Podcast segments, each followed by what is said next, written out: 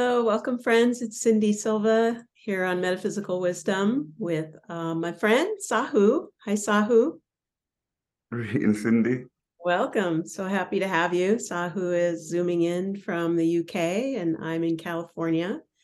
Uh, really just grateful for having found you on YouTube. I've been doing some of your Qigong practices and uh, wanted to bring you on and share just your light and your wisdom. And we have a lot in common, particularly uh, both interested in wisdom and alchemy, and Qigong, metaphysics. I'm just really curious to see what the space will uh, reveal in this exchange between us today.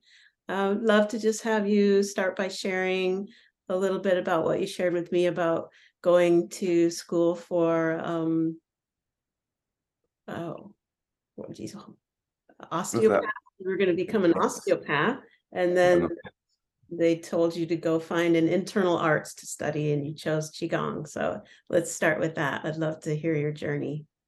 Yeah, so that was in my um, first year at the London School of Osteopaths, where we was doing functional anatomy, and the teacher said that you should actually do um, go and try some acupuncture, something that can um, try to connect with this energetics because you know with osteopathy, it's very energetic, even though it's become more manual, more um, more medical as time has gone on because of the changes in the 1900s that happened to Dr. Still.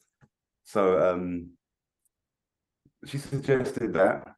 And she also said, do some Qigong, find the internal art find something that you can practice so you can balance the energy that you're going to be receiving from the patients that you're going to be practicing with. And that was a really important thing for that particular teacher. And that was from her own experience that you need to balance these two things. So I was so fortunate to come in contact with a teacher that had a mentality similar to my own. Yeah. So, um, but before that, I was already meditating I was already doing um, internal works. I had had a teacher from quite young that was guiding me along that path already from the age of 16. I had somebody who was, well, let's say for us in the UK, we we finished school 15, 16 years old, and we go into college. During that space, they were in the summer holidays. So for me, myself, during that summer holidays, I met a teacher. And then from there, it guided me until I went to university. Mm. That's my early um so and the funny thing is we can go back deep earlier than that. Sure. Seem like can go a bit earlier than that to when I in my childhood. Yeah. Where where we've been trying to understand the occult. And I'm just talking about um, the stars was always fascinated. Uh, the funny thing with Tai Chi, because you know it's connected to the seven stars. Yeah. You can go to into later on. But from young, I've been fascinated with the stars. My grandmother had a book that every time I go to my grandma's house, I would go to that book and just look through it, look through the pictures. And then she had a, um, a, a, a book on astrology, star signs. And I'm about five, six Every time I go to my grandma's house, that's the only book I'll be reading was um, star signs and astrology. Or just try to um, connect with it. So we have um been journeying from from the beginning.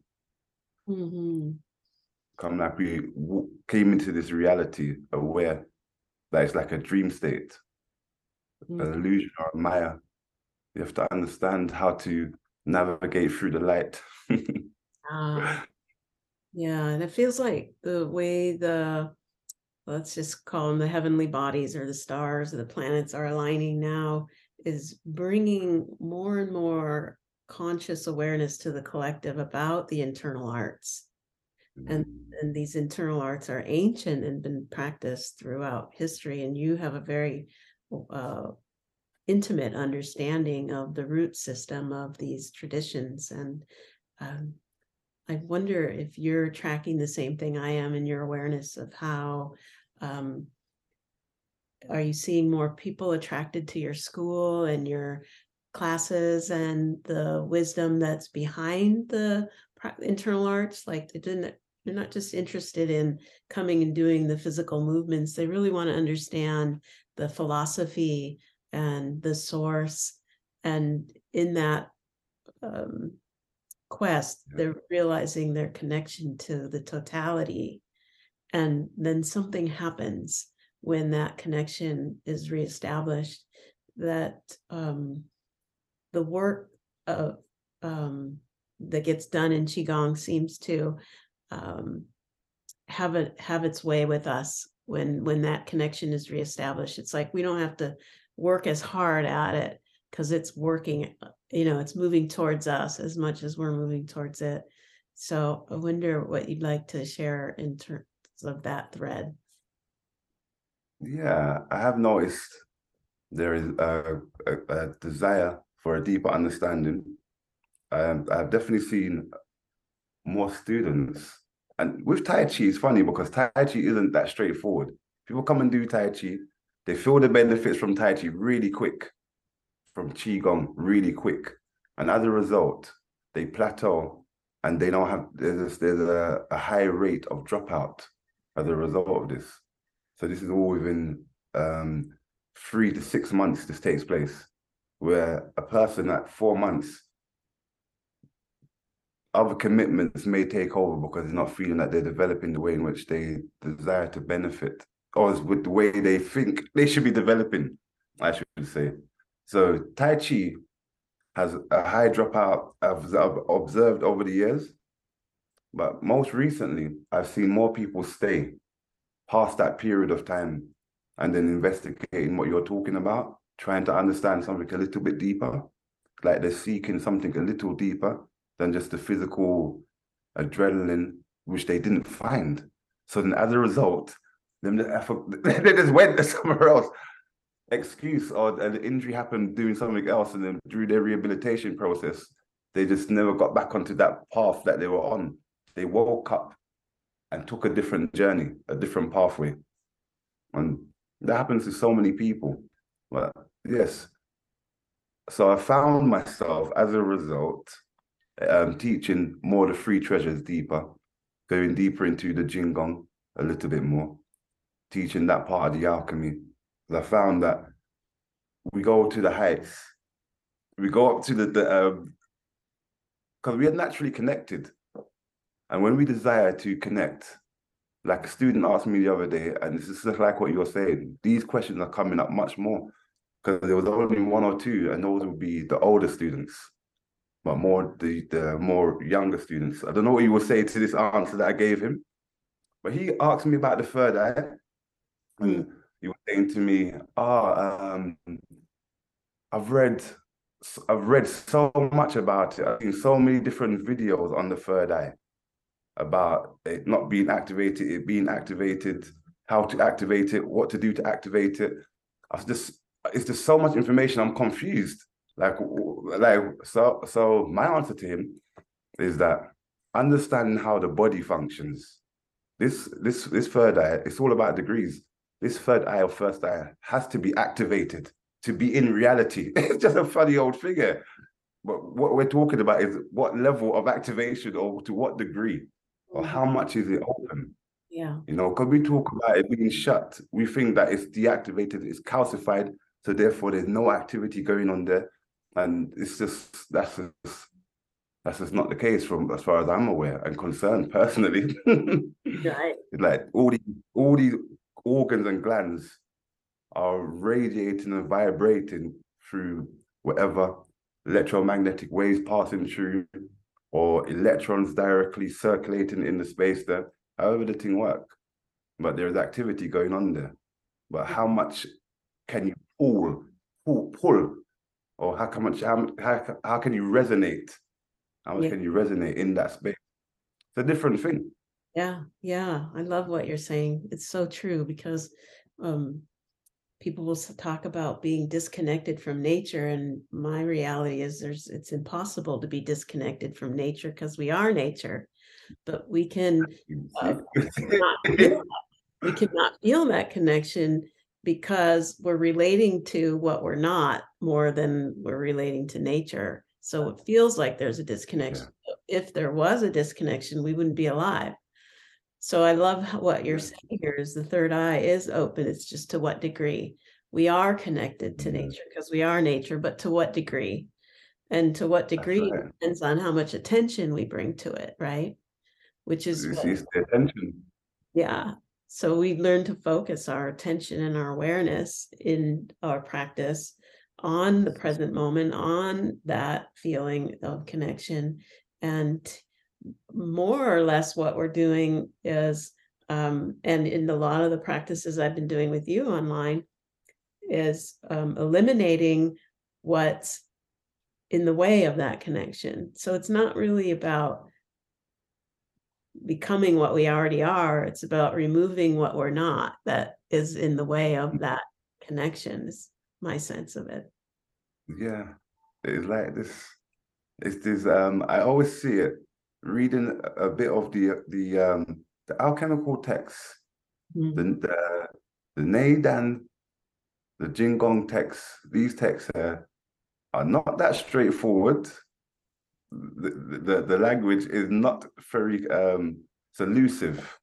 But if there's one thing that's clear, then if you don't understand all the other stuff, let's say we call that um the, the um the lingo, the jargon, is that there's always a representation of this innocence or this child. Bringing something to a child state or bringing something to this, whether it's whatever organ, especially when they're talking about organs, there's always a child in a robe or an innocent child holding something or a child doing some kind of work or something or a child turning a wheel, you know, or a child carrying a bucket. It's just amazing when you start reading through the text. If you don't understand what's going on, there's just similar scenes that keep on popping up. So I, I um, when I when I close and look inside, I see the same thing. And the other day I was thinking to myself, that's a bit interesting, because if all these organs are like individual identities, and they're all these children that you're bringing back to their state and you're trying to connect to all of them, there's a lot of stuff going on in there. There is a lot. There's a lot. Of, there's a lot of. There's a, there's a lot of. Um, a lot of children. Takes a I village, right? Like- I know. So I thought to myself that we making these children into one, into the into one child, you know, or one voice, one tone, one hum, or are they all having their own separate conversation? Mm, I think this is this is what we understand as um the term Tai Chi. You know, this um trying to balance the yin and the yang, Yeah, trying to balance the. So it's just one circle, isn't it? In the. Mm-mm. This is because you know when I just I see that in my mind, then we go back to um, Wu Chi, and in class a lot of the time, you know when you you made reference to um, being present in the moment, being present in the moment. Yeah, we start class always like this, being present in the moment with no judgment, connecting back to this um, state of primordial beginning, stillness, trying to be in between the space of the tick and the tock, the silence. I heard a question the other day, you know, as, as we say, just a moment ago as well, how we um people focus on the negative things or the, the those things there. But let's say we focused on the silence. Like what would if we was to manifest within the silence, like what would that manifest for us? Like what would we get in the return of silence? Hmm. What do you think of that stuff there, Cindy? Do you get some questions these days? It reminds me of one of my teachers, you probably know Robert Peng, who talks about listening from a sound coming from far away. And I, I love that because it makes you expand. And, you know, the nature of the universe is expansion, it's always expanding.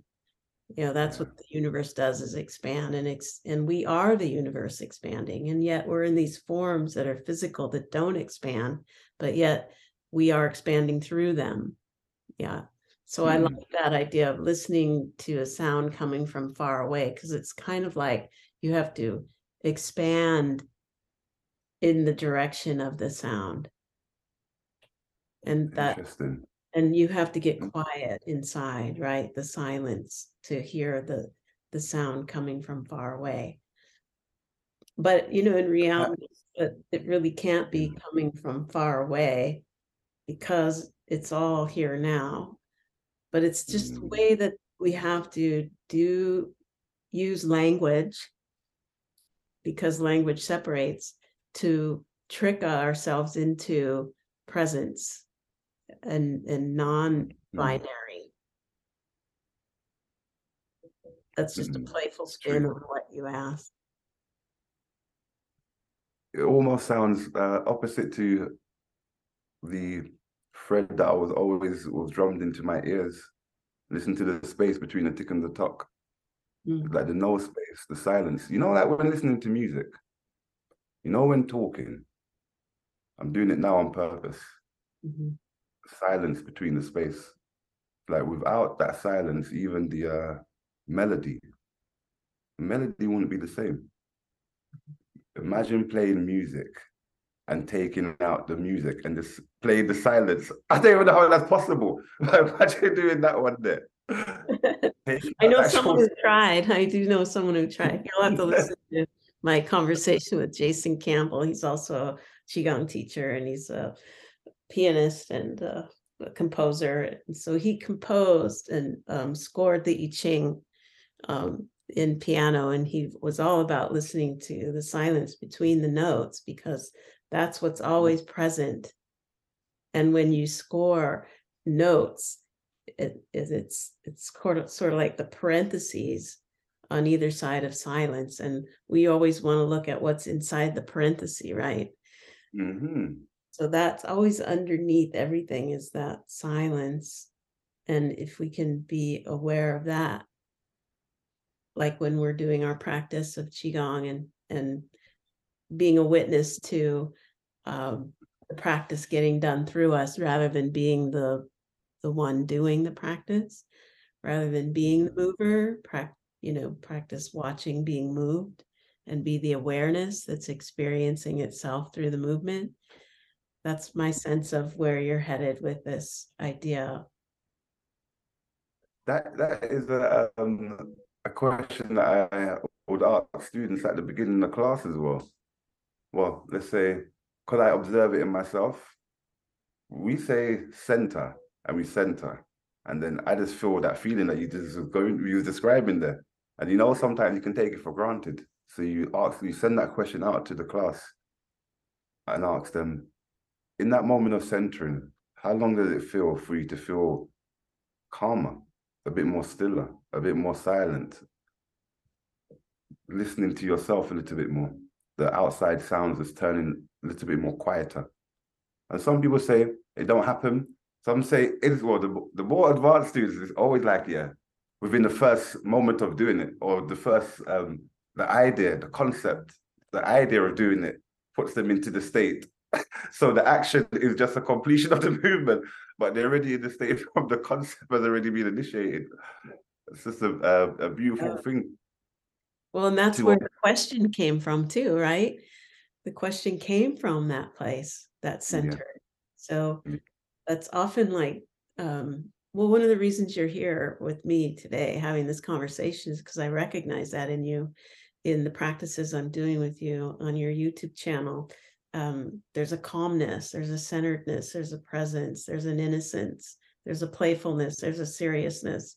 You know, it's all there. It's all, you know, like I recognize that in me that's in you, and I wanted to exchange ideas, you know, in this space for the benefit of all. Yeah. Yeah,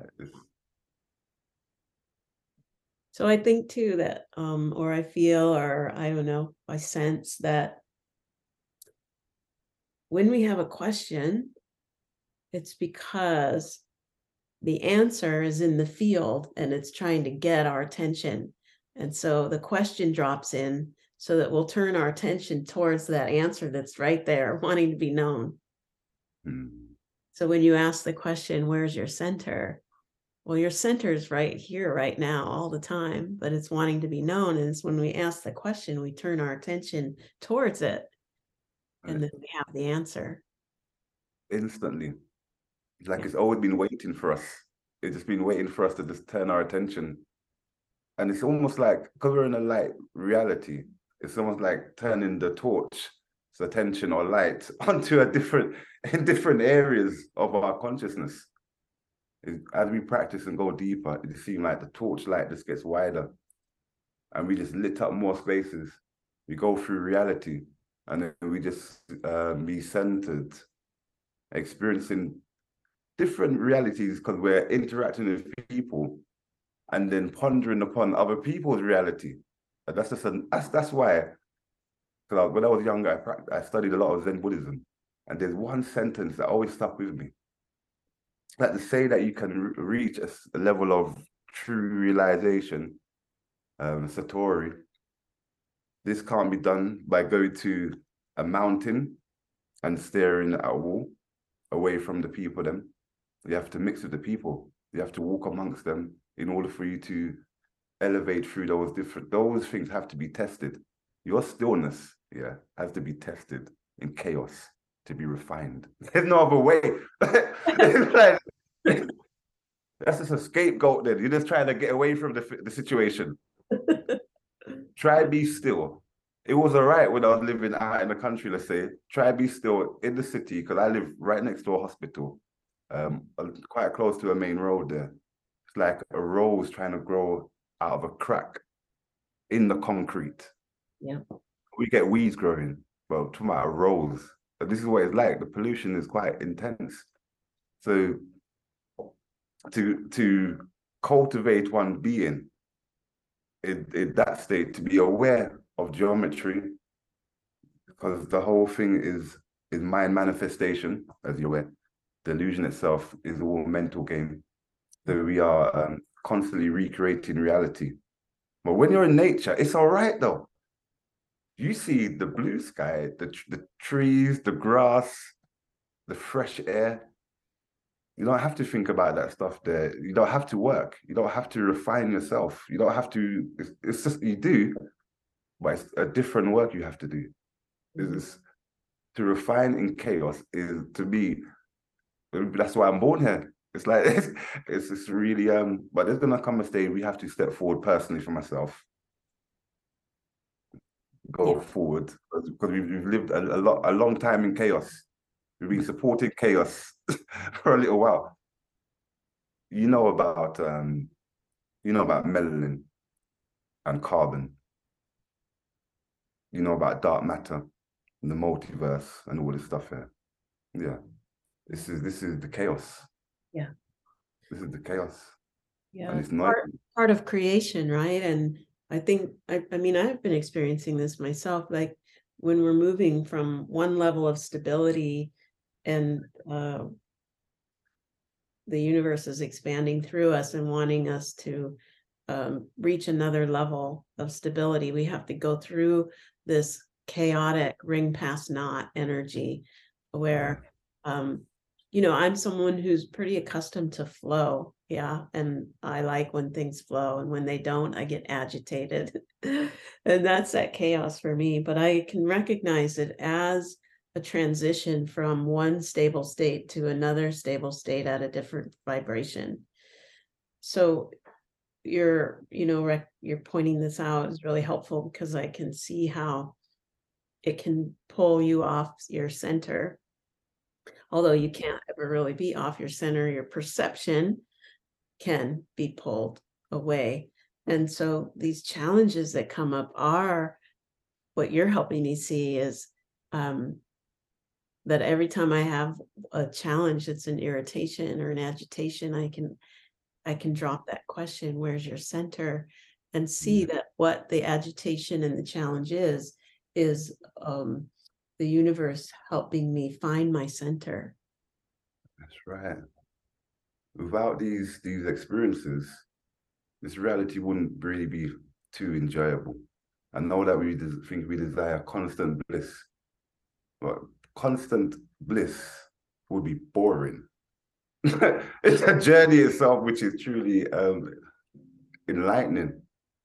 It's Mhm. the striving, I suppose, for that, which is the um is the enjoyable part. And once you re- you receive it, it can get a bit um mundane. During that process, as he was describing that, there is always a darkness though that is in that transitional stage. From that stage you referred to, a bit of clarity, a bit of turbulence, back to clarity again. Turbulence is always a that's that's the dark period um, spot in Yeah, our dream. The yin, the yin energy of the unknown. Yeah, and it reflects in our in our psychic experience as well, in our dreams and our visions. Sure. People who dream may not dream as much. In that period there, when they're actually either stabilizing the energy of transformation or they're going through it, each person is- different. There's a darkness that they may see, so they may not have dreamed for a day or two day or for a period, then go back into dreaming. People who don't dream, they just say, ah, they say they don't dream. Obviously, they deep they dream. They don't recall their dreams, I should say. Mhm. Yeah, then they just see darkness. They they may have a spark that take place through that period of time. Again, as we said earlier, that's just that's just clearing up the debris. Meditating on that space there. And from from experience and observing and asking many questions, meditation, closing the eyes and breathing deeply sets us into um, alpha state. And that can be achieved within a few weeks of practice by a normal person, any any any, lay person in the world here, within a few weeks. And that alpha state, because it, it sets up before we go into our theta state, years of practice into gamma state, but let's just go back into our alpha state. It sets up, from what I've experienced, like a light. You start seeing more light within your um the darkness within that phase of training. So then the more you practice trying to enter into an alpha state, the more you see the light, the more you see the light, then the more it seems like your your first eye is expanding and connecting. So I think all these things are um, are connected on our, our journey. But you know, sometimes when I'm describing these things, because they're all connected, I feel like I'm bouncing. I'm bouncing in one big ball. Just, just connected, everything. I'll be so random sometimes when I'm describing stuff. Because everything's so one. I will describe something totally unrelated and connected to the thing that I'm talking about just because there's there's a connection, even though they're totally unrelated. But I think this is the um the Tai Chi yin and yang trying to balance, Yeah. trying to balance the two to be in the two. The two yin and the one yang. That's how that's how it come. I know we talk about yin and yang, but yin yang is outnumbered. Yang's outnumbered here. It, it comes like male and female. It's like um yeah.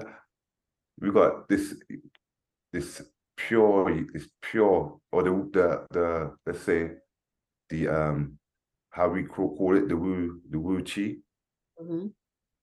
before we go into tai chi. So that is the pureness of the yin itself. It's Mm. almost like that state we are um reconnecting with because we've come out of this duality. Because because it's reality is duality. You go back into your pineal gland, it's a singularity. Right. singularity. Then we enter into the, the pituitary gland, and then we go into a duality. When we do our traveling, we're in our pineal gland and we're traveling. So we don't do astral traveling. We do um astral, no, um pineal reinsertion. We're going into internally, but the um the perception of this light reality when it comes out, it splits at the pineal. That's then two lobes. The yin and the yang, the masculine, the feminine, the positive, the negative. but it's this pineal gland, this this this pineal, this this singularity, this one only gland in the body, the only um, thing in the body that is just one. When I found that one, I'm like, you can't be serious. I'm sure there are other things in the body that is just one, or it's not divided, it's not split, or you know, but it's the only thing in the body. That I've, I've studied enough anatomy. I was fortunate enough while I was studying at the London School of Osteopaths to go to the London, the Royal College of Surgeons to go mm-hmm. and study there. So I'll go to their library. They have loads of brain dissections up in their library. So you go to different tables and you see different parts dissected, cadavers. So you can go to the pituitary gland area and look through, get a get a read up on that. And they had loads of this through their library. Library was quite big. And, because I was at the London School of Osteopaths, you had access to go to there, but also to other places, like to the hospital, to actually do dissections, actually cut the body up and actually understand the different layers. This is one of the reasons why I understand fascia, Mm. connective tissue, and appreciate. I know we're gonna do a jump now, but a lot of people always ask about uh, muscle and tendons and fascia. Yeah, fascia is such a big topic right now. It's huge. It's huge. It's, it's, it's, it's a wonderful thing that is just becoming, we're becoming more aware of this network. Yeah. It is the network. And there's another one, endocannabinoid system. We are starting to appreciate this one so much more. Those two systems with Qigong and Tai Chi, I think are the um, are the, the system that we're, we're we're piggybacking off of. Uh-huh. So the the fascia and what other system did you say? So biotensegrity, Oh, the tensegrity. Yeah. So biotensegrity is the fascia, the connective tissue, all that stuff there. Then we have on the other side the endocannabinoid system, which they call cannabimetrics when you're applying it in a sense of activity. Cannabimetrics. so that is um cannabinoids, CBD oil. Huh. This is what the endocannabinoid system is connected to. So this system is within every um, nerve ending, every synapse. A, they have recept there's receptors through the whole body, through the whole part, the whole of the brain. I was gonna say millions. I'm just like when I start reflecting upon certain things, I just get so excited. Throughout the whole body, you got these receptors. All your um, receptors are lighting up. yeah, and do you know you you heard of this endocannabinoid system? I'm not sure. endocannabinoid, the, the term that they give it. Yeah. Yeah, the term of the neurotransmitter, I know that. yeah, that is released from the endocannabinoid system is Mm. called anandamide. Oh, I know about anandamide. Yeah. You heard of anandamide? Bliss hormone, right? Yeah, man. So anandamide is coming. Say that again? The bliss hormone. Anandamine is a uh, Yeah. yeah. Related to bliss, like the Well, okay, let's just retranslate that one there a little bit.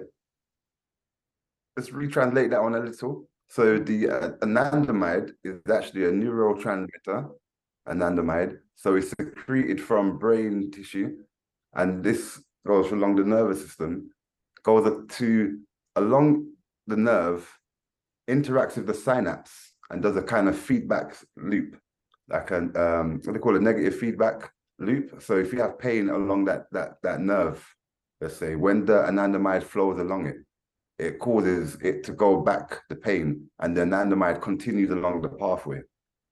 So it's it's like a um, it's what gives us bliss.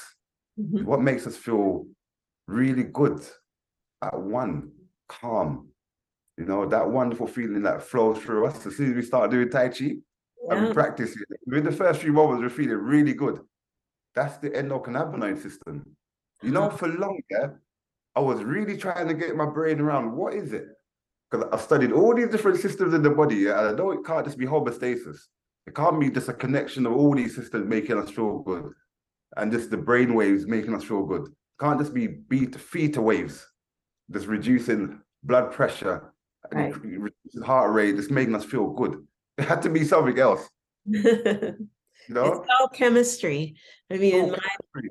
you know, we, what, the, what we're doing with our practice is, um, like, it's a, a laboratory, right? Our, our body mm-hmm. is a laboratory and our brain is producing chemistry. And if we learn how to create the right conditions and the right environment with the right community and the right practices and the right perspective, we can produce a, a very refined elixir in our body that produces these states of bliss and and it really blends well with the expansion of the universe through us. And when those two come together it's like we're going for a ride like this really enjoyable ride like in a very luxurious vehicle that just basically kind of floats along the surface you know without any traffic.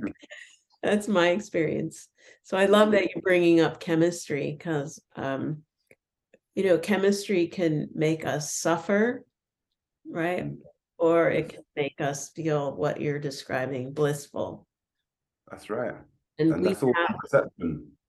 yeah, and it has a lot to do with perception, but it also, yeah, it has to do with um, what you and I have done, which is study and research and understand what some of these traditions have been trying to you know why they've um, passed it on from generation to generation is to um, make this medicine that's inside of us available and help us learn how to turn it on so that we can access these states of um, receiving intelligence that's always available but often corrupted by our transmitters not being able to receive them properly That's right. Out of resonance.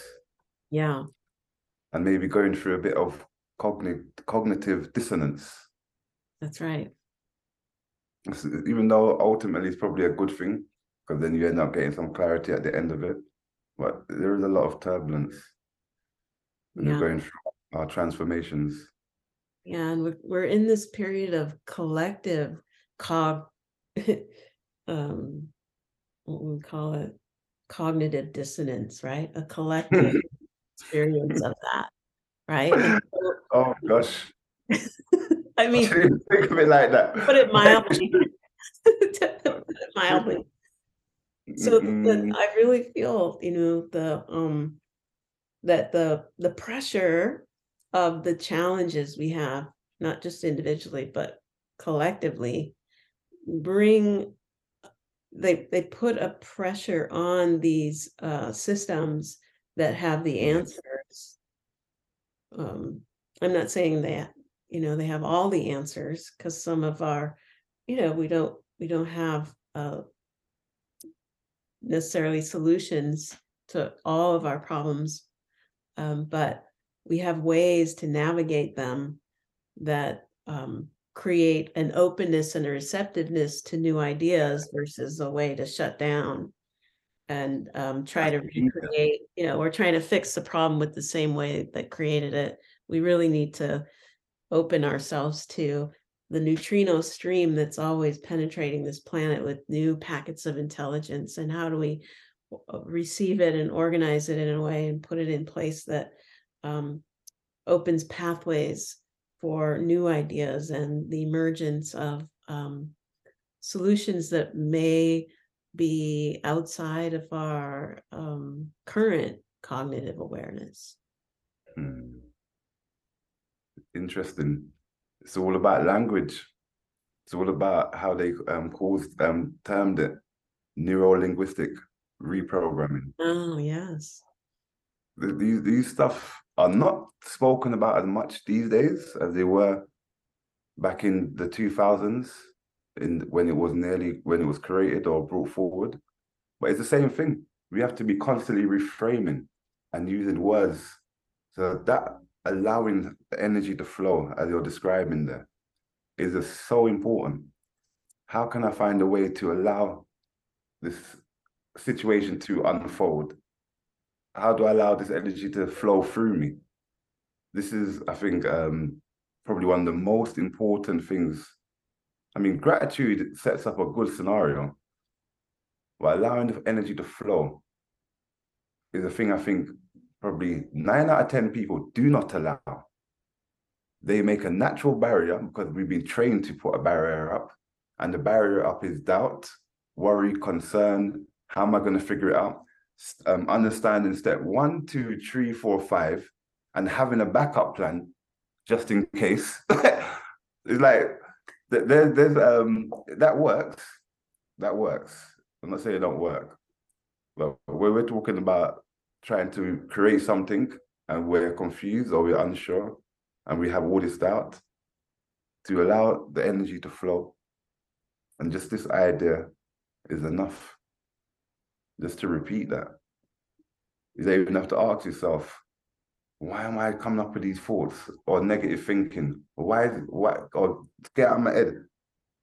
You don't even have to start going to that, recreating that whole line. When I start thinking about this reality, what we're talking about here, there's a backdrop. With most things that I talk about, there's always a backdrop that allows me to understand what I'm talking about.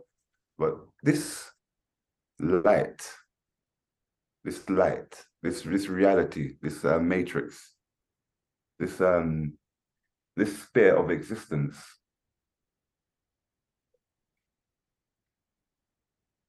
is because there's two. When, when have you ever studied gnosis? Gnosis. Or G N O S I S. Gnosis. Yes. Yeah, gnosis. Um, I don't know if I've studied it. I understand what you're talking about. Okay, because then you know where I want to go to for a few moments. Let's go. You know, we, we connect the dots up as we spoke about earlier on. So answers are not found in just necessarily one uh, mystery system, one school of thought or one individual didn't have all these answers. There's been refinement through the ages, where it seemed like as we go through this reality, we create in reality. All of a sudden, things manifest to what we thought 50 years ago, 20 years ago. They start materializing. It's so deep, yeah. I don't want to go back to Gnosis in a minute, but it's so deep. The possibility that um, because I was studying an Egyptian brother who was doing stuff on geometry. He'd done a lot of research on light and different um, signatures, and he was talking about uh, a, a, possibility, which was amazing. Um, what's his name? Dr. Ibrahim? Karim. Dr. Dr. Karim. Yeah. Oh, thank you. I'm glad. I'm glad that you're with me on this one. There. Yeah. Yeah. Biogeometry. I've studied. Biogeometry. Oh, beautiful. I've studied that. yeah. It all, it all connects. It all connects to what I want to go into in, in a moment. But he was talking about imagine that people now hold a meditation and we meditate on a pharaoh and the pharaoh had an ailment or whatever, or there was a condition or they died of something. And then we meditate on that. And then let's say in 10 years time, we find a, a, a manuscript that was hidden that found that oh, he was cured of the ailment of um, whatever condition it was. And it's like to say that um, what's the probability? Is it that we that it was created through the work that was done in the future? It it helped energize the past where they found a cure in that period where they done the cure later and then wrote the text. You understand what I'm talking about? well, because there's no time, you know, you you know, when you're working in that realm, um, there's no timeline. It's not linear. That's right. That's right. It's trying to get your head on this. All right. So I say all of that because that's all light. That's all the matrix. That's why you can say it's, it's not linear. It's past, present, and future is all here. Mm-hmm. We're just talking about light here. But there's the darkness. There's the darkness as well. And this is where gnosis gives a level of clarity because they refer to the demiurge. And in the demiurge, they talk of the demiurges are the beings and the gods of the light. So who are the demiurge? Then you find that it's Yahweh, who later in Christianity is referred to as God through Judaism as well. You find that the archangels and the angels, all the cherubim and everybody is a part of the demiurge. In that time period, Yaldabaoth, Sophia, and these other deities would have been mentioned as the ones that are occupying the light. It's just that we change name later on down the line and call them different names in this time period here. So they are the light, they are within the illusion. So when you understand that all these deities are, are in the light, they God's deities of the illusion, then you have deities of gods of the darkness. So in modern times, it would have been more, uh, um, is it Freud? Archetypes of the subconscious. Archetypes of the subconscious in psychology. We are starting to, they're starting to, in the last hundred years or so, catch up with the ancient alchemists and understanding of this light and dark, this two reality. So all these demons, all these um, dark side stuff, these are archetypes of the inner reality. Yeah. We do have um, archetypes of, let's say, um, let's say benevolence, Mhm. but it seemed like how the old world understood it, and it's not no like it's any different now. That we, inside of us, when we close our eyes, when we have more doubt, more fears, more worry, manifest. But that's sometimes it's seen in our vision, but it's a feeling that's quite strong. It's the it's the light that comes and save us in the darkness, in our own visions, in our own personal reality, in our dream, and what we see. We wake up all of a sudden, we see light. Um, we run from the darkness. This is this is the hidden, I believe, also aspect of qigong and tai chi. It's returning to this darkness. It's returning to the stillness. It's returning to the singularity where all things connect. It's acting, being in this state here. Student, one student said to me, uh, this is about two years ago. It's almost like an ideology. What I'm describing sounds like an ideology. Like, how is it even possible to even live what I just described there? You know, it sounds like a um like a dream. This just sounds, and that's to somebody who's living a nine to five. They're concentrating on their day-to-day work activity, and they haven't given time to their inner world, to their inner reality. They've just given time to the light, Hmm. given time, all their time from birth to their moment. We're having this conversation, whoever's listening, they've probably given their time to the light and afraid of the dark because we've been told from childhood to be afraid of the dark. Mhm. And this is a part of the matrix as well to separate us from our true inner being. Even though in the dark we radiate as light. I know we're talking about the dark here, but we in the light, dark is the light. Imagine that in the darkness, we, ra- but in order to radiate like this, let's say conscious, you're creating that light body, unconscious, sorry, I'm talking about ascension here. We go through the ascension process and um, we are not practicing certain practices through our life. There's a term that the Chinese call it as well, di. Di, di, de. I think I pronounce it de. Uh, the Ching.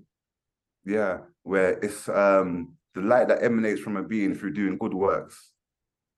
You don't have to do no qigong. You don't have to do no tai chi. You have to, to the best of your ability, live true to your heart, true to yourself. Don't harm nobody. Do good. Try help man, woman, and child for your life and elder and your degrowth. That's why you got people who don't even practice these things. That they have strong internal power. They got love from them, which is a power which can only be cultivated through a practice. This um, this there within us. There's so many layers that one has to. Co- you know, when we talk about chemicals being released, Mhm. um, when you describing that, I'm thinking the the the vagus nerve. I'm thinking about the enteric system. I'm thinking about so many systems. I'm thinking about the pineal gland releasing stuff every two months. Sorry, um, once, once a month for two days. I'm thinking all these different systems making his body of light. It's not just the cerebral spinal fluid pumping around and distributing the electrons throughout the whole of the system. Like this multifaceted system, drawing up energy through the feet, through the arm, and through the kidney, and through the back. It's just, it's just amazing. Because you know, more you practice qigong, the more you describe stuff, and you're trying to um, get your students to see something build up. You do a meditation, and you ask them, "Did you see that?" And they said, "Ah, I was there for a few moments, then I got distracted, or I end up creating this." And it's like, "Oh well, if you created that, that's good. As long as you saw something. If if you was thinking about something, you didn't create nothing, then." It's the formation of light in your third eye that you can hold on to through focus. Mhm. Once we can do this and we start to radiate now, going back to the light in the darkness, once we can start to all that stuff working and then irradiating, that's just half the journey. Because when we ascend, we require a form to enter into, to travel. Yeah. This is part of the story that the old ones are talking about. This is Sahu, as you asked me earlier on. Well, I think that's really, yeah, Sahu. I love, I love that. I mean, I recognize that. It's one of the reasons I was um, curious about your school and your work and your name.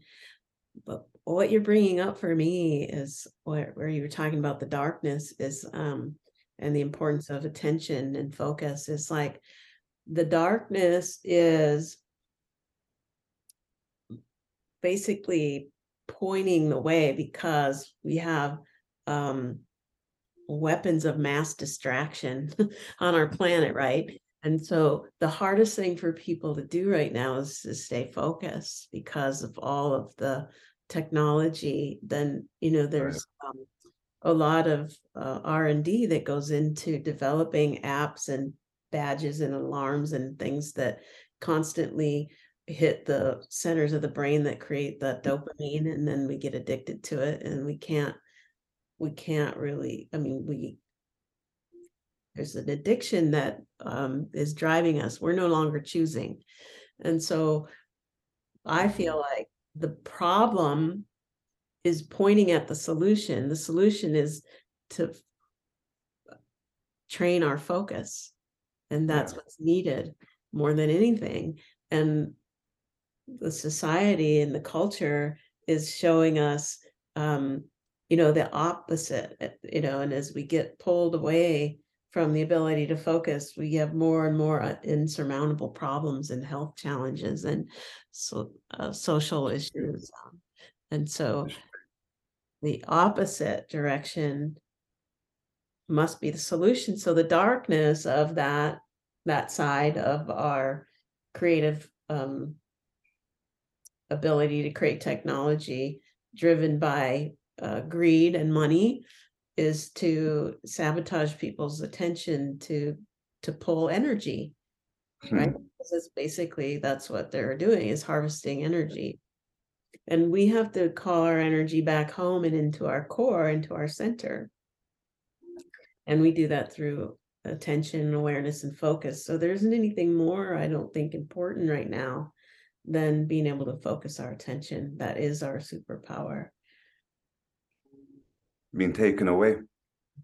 That's that's a, that's a, that's a beautiful statement there. It's a superpower. It shouldn't be. No, well, mm, yeah. Maybe that's the that's this is the um defining factor between humans and other life forms on the planet. The fact that we can focus our attention in such a way which allows us to create stuff. Figuring that stuff out. yeah and Mhm. connecting it to the heart because we don't want to just make it about the mind it's the heart mind it's all the one like connecting Yes. you know what we're t- putting our attention on with the the chemistry of emotion that is related to that in that coherence and lining things up right along the central channel and with the jing energy of the physical vitality to move in the direction of these this vision. It's interesting, you know, because I was um watching a uh, um, a interview the other day, and the brother mentioned something about quantum jumping. uh-huh You heard of quantum jumping? Mhm. So I never heard of it until the other day. Imagine this, we're just slow on some things. So I must have looked into this, thinking, let me just find out, understand what this quantum jumping is about. So then I um I found one video on YouTube describing it, and there was a gentleman who had done a bit of research into it, and he mentioned other researchers, people who have written books on quantum jumping, and he was talking about his experience of quantum jumping, how to quantum jump, and he was talking about the use of qigong. It seemed like he had practiced um, yoga, Pilates, uh, many look like other internal forms and arts, but what looked like work, well, let's say for him, we found that Qigong was really useful. So when I checked that, I said to myself, that's a fascinating, because we've been speaking something similar to this already. Yeah. now, when you were saying, I was thinking, wow, you go into a meditative state, um, practice a bit of Qigong, and then your mind goes calm and clear. Whatever you desire or want to manifest or want to bring into this reality, connecting your heart and mind with intention. It's like you just connect to that pathway or to that line or to that to, to that um, wormhole, timeline, whatever you want to call that frequency mm-hmm. through that practice there. And I was thinking, wow, they call this quantum jumping, yeah? And we be practicing this thing. like this, oh, I, I just thought that was um, normal. I didn't, even, I didn't even realize it was it was named quantum. But it's just fascinating to hear research done and people actually doing it, trying to figure out that even yeah. though for a mystic, for a person who's living a life mystically, that's just normal. Yeah. You, you constantly are manifesting your reality. That's funny. Yeah. Yeah, the I remember the man years ago who came up with the term um, Burt Goldman is his name. He studied the Silva method. Silva method was created by me. They were talking about. I see you mentioned. Yeah, and now Jean Houston is teaching it, and other people are teaching it. Um, but it's like what we were talking about before, where everything's existing simultaneously. So there's there's really no past and future. Although when we talk about past and future I see them as, you know, bandwidths of frequency. Like the future is in the subtle fields, you know, right? Like right here, out here.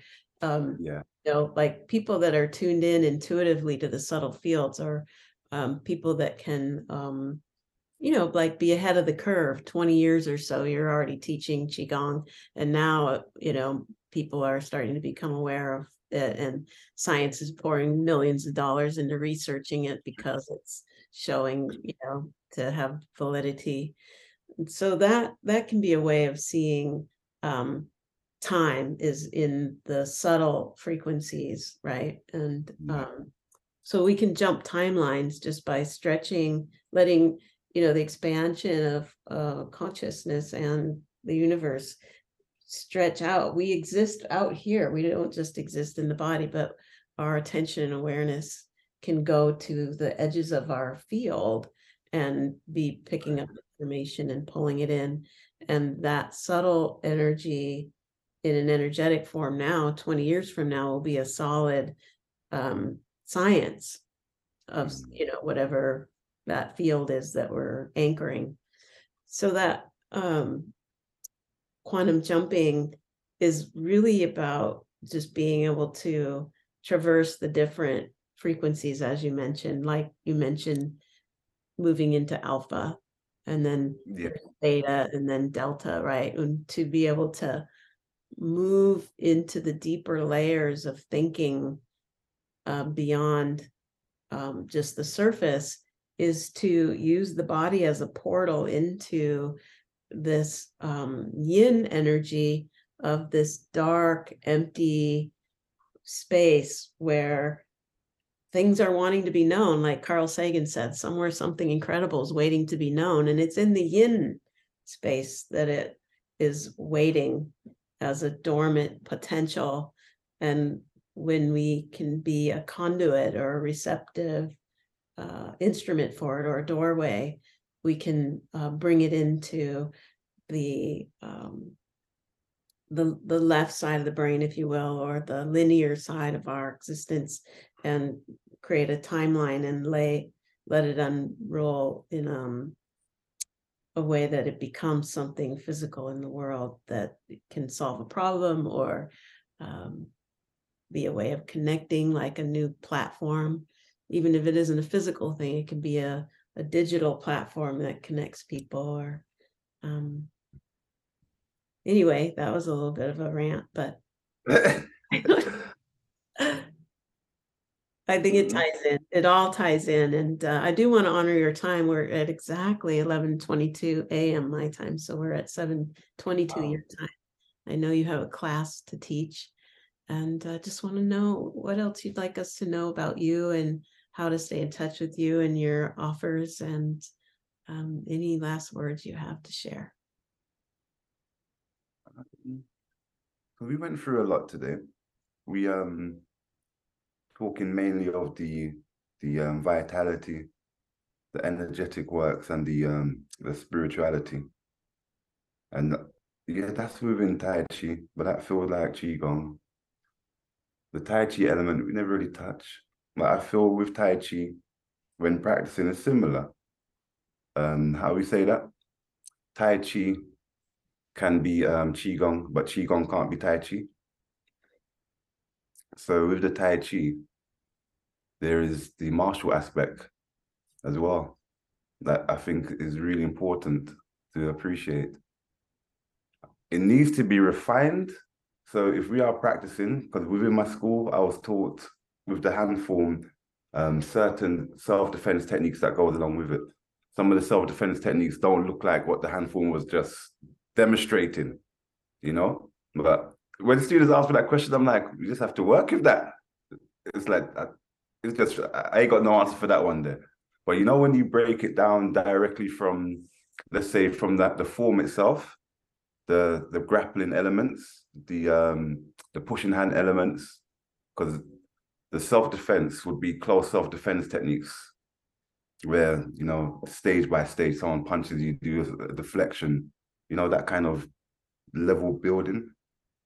But when it comes to the pushing hands the grappling i think tai chi tai chi has so much potential that's not being fulfilled.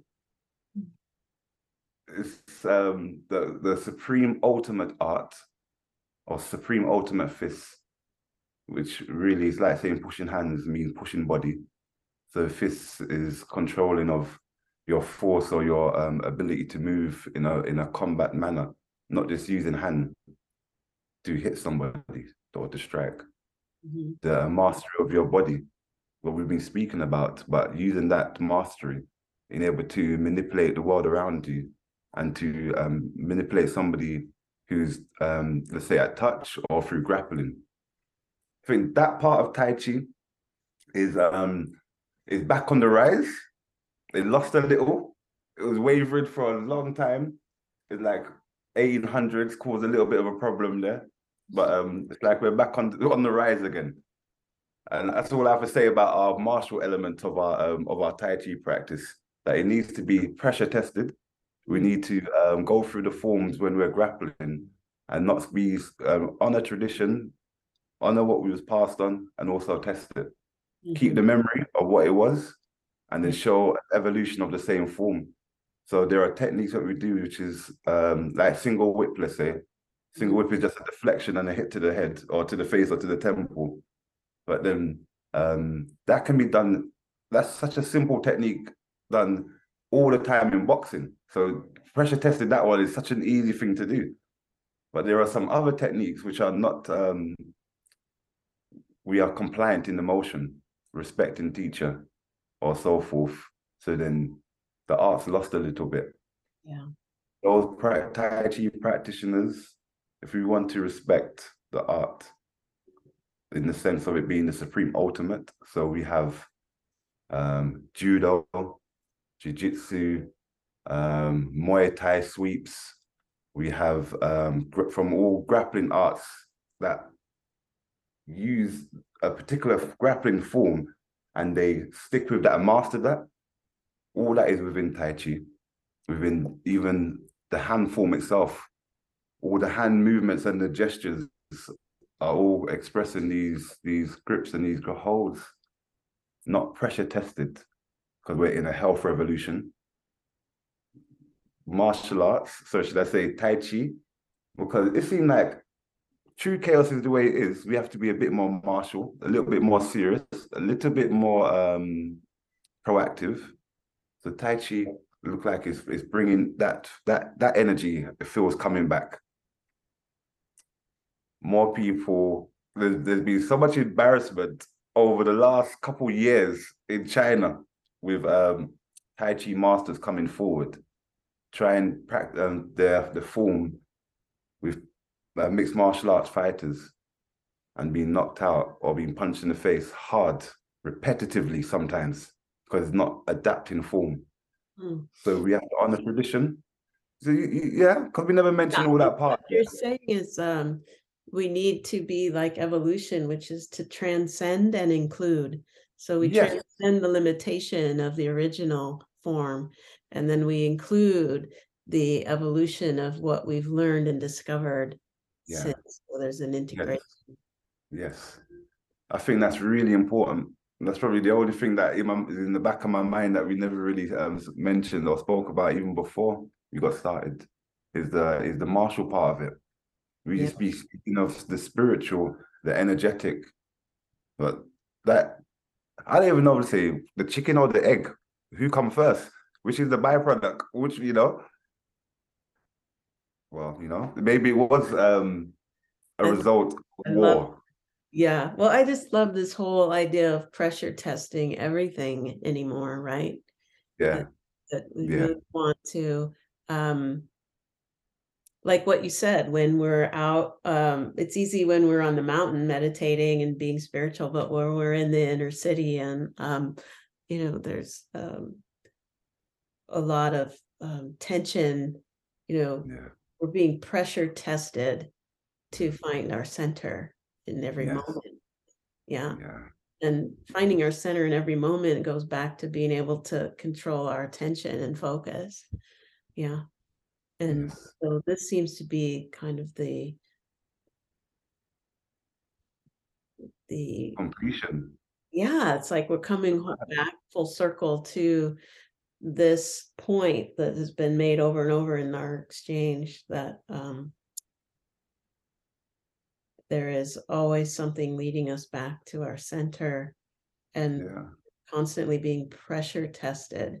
Yeah by all mm-hmm. the distractions and the dark the darkness that you talk about and the forces of nature the resistors you know like a light bulb originally nowadays the light bulbs are different but the original light bulb had a resistor in it right you remember that yeah, yeah. I remember. without that resistor, the thing would ex- blow up, right? It wouldn't be able to maintain the light. So it's like that with the universe expanding through us.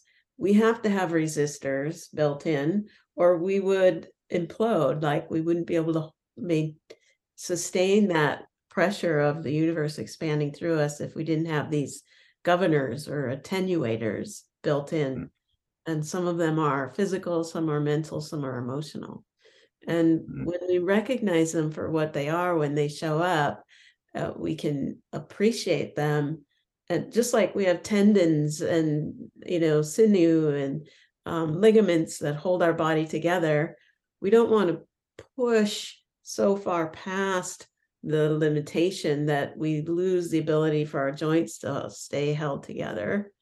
But we do want to push them to the edge so we don't lose our flexibility right? We Mm. want to maintain that fine line of um, transcending and including constantly. That's the pressure Mm. testing that I'm familiar with. Yes, that's the only way to change. That's that's that's can we say controlled change Mm, as opposed to change taking place through um, chaos or through n- no control. And this is another thing when you enter into this reality that you you end up um, your pathway lays out in front of you quite clearly as you go deeper into it. Yeah, You see, we feel like we're about to open up into another reality. We're gonna. Oh, you feel like I'm gonna go deeper, but um, we don't. That's within our sphere of reality, within our practice of um, Tai Chi and Qigong. They are beautiful, a beautiful um, like um, mother like mother and son, companionship, literally. But I will actually say the other way around. If I go to ancient Kemet for the last point, let's say this, let's say it this way then. You know, in ancient Kemet, you will see the huge statues, and you will see behind the pharaoh standing, you will see the woman or a person, let's say it was a woman, the wife in most cases, behind the leg, behind the knee, and the support, the, the consort, we're right there. And you know, in when the first Europeans were doing archaeology, they misunderstood that. As- They looked at it as a as a disrespect, Mm, as a disrespectful thing. That the woman is small next to their knee. To say that that's how they thought of them, as if they were little. But um, no, that wasn't the concept. The idea is, you know, like in the playground, when we were younger, and then someone come up behind you and they'll push their knee in the back of your knee and you'll collapse to the floor. Mhm. Without that support of your knee, you're gone. You're going to the ground. And it was a representation of this energy there, of the support structure to the pharaoh.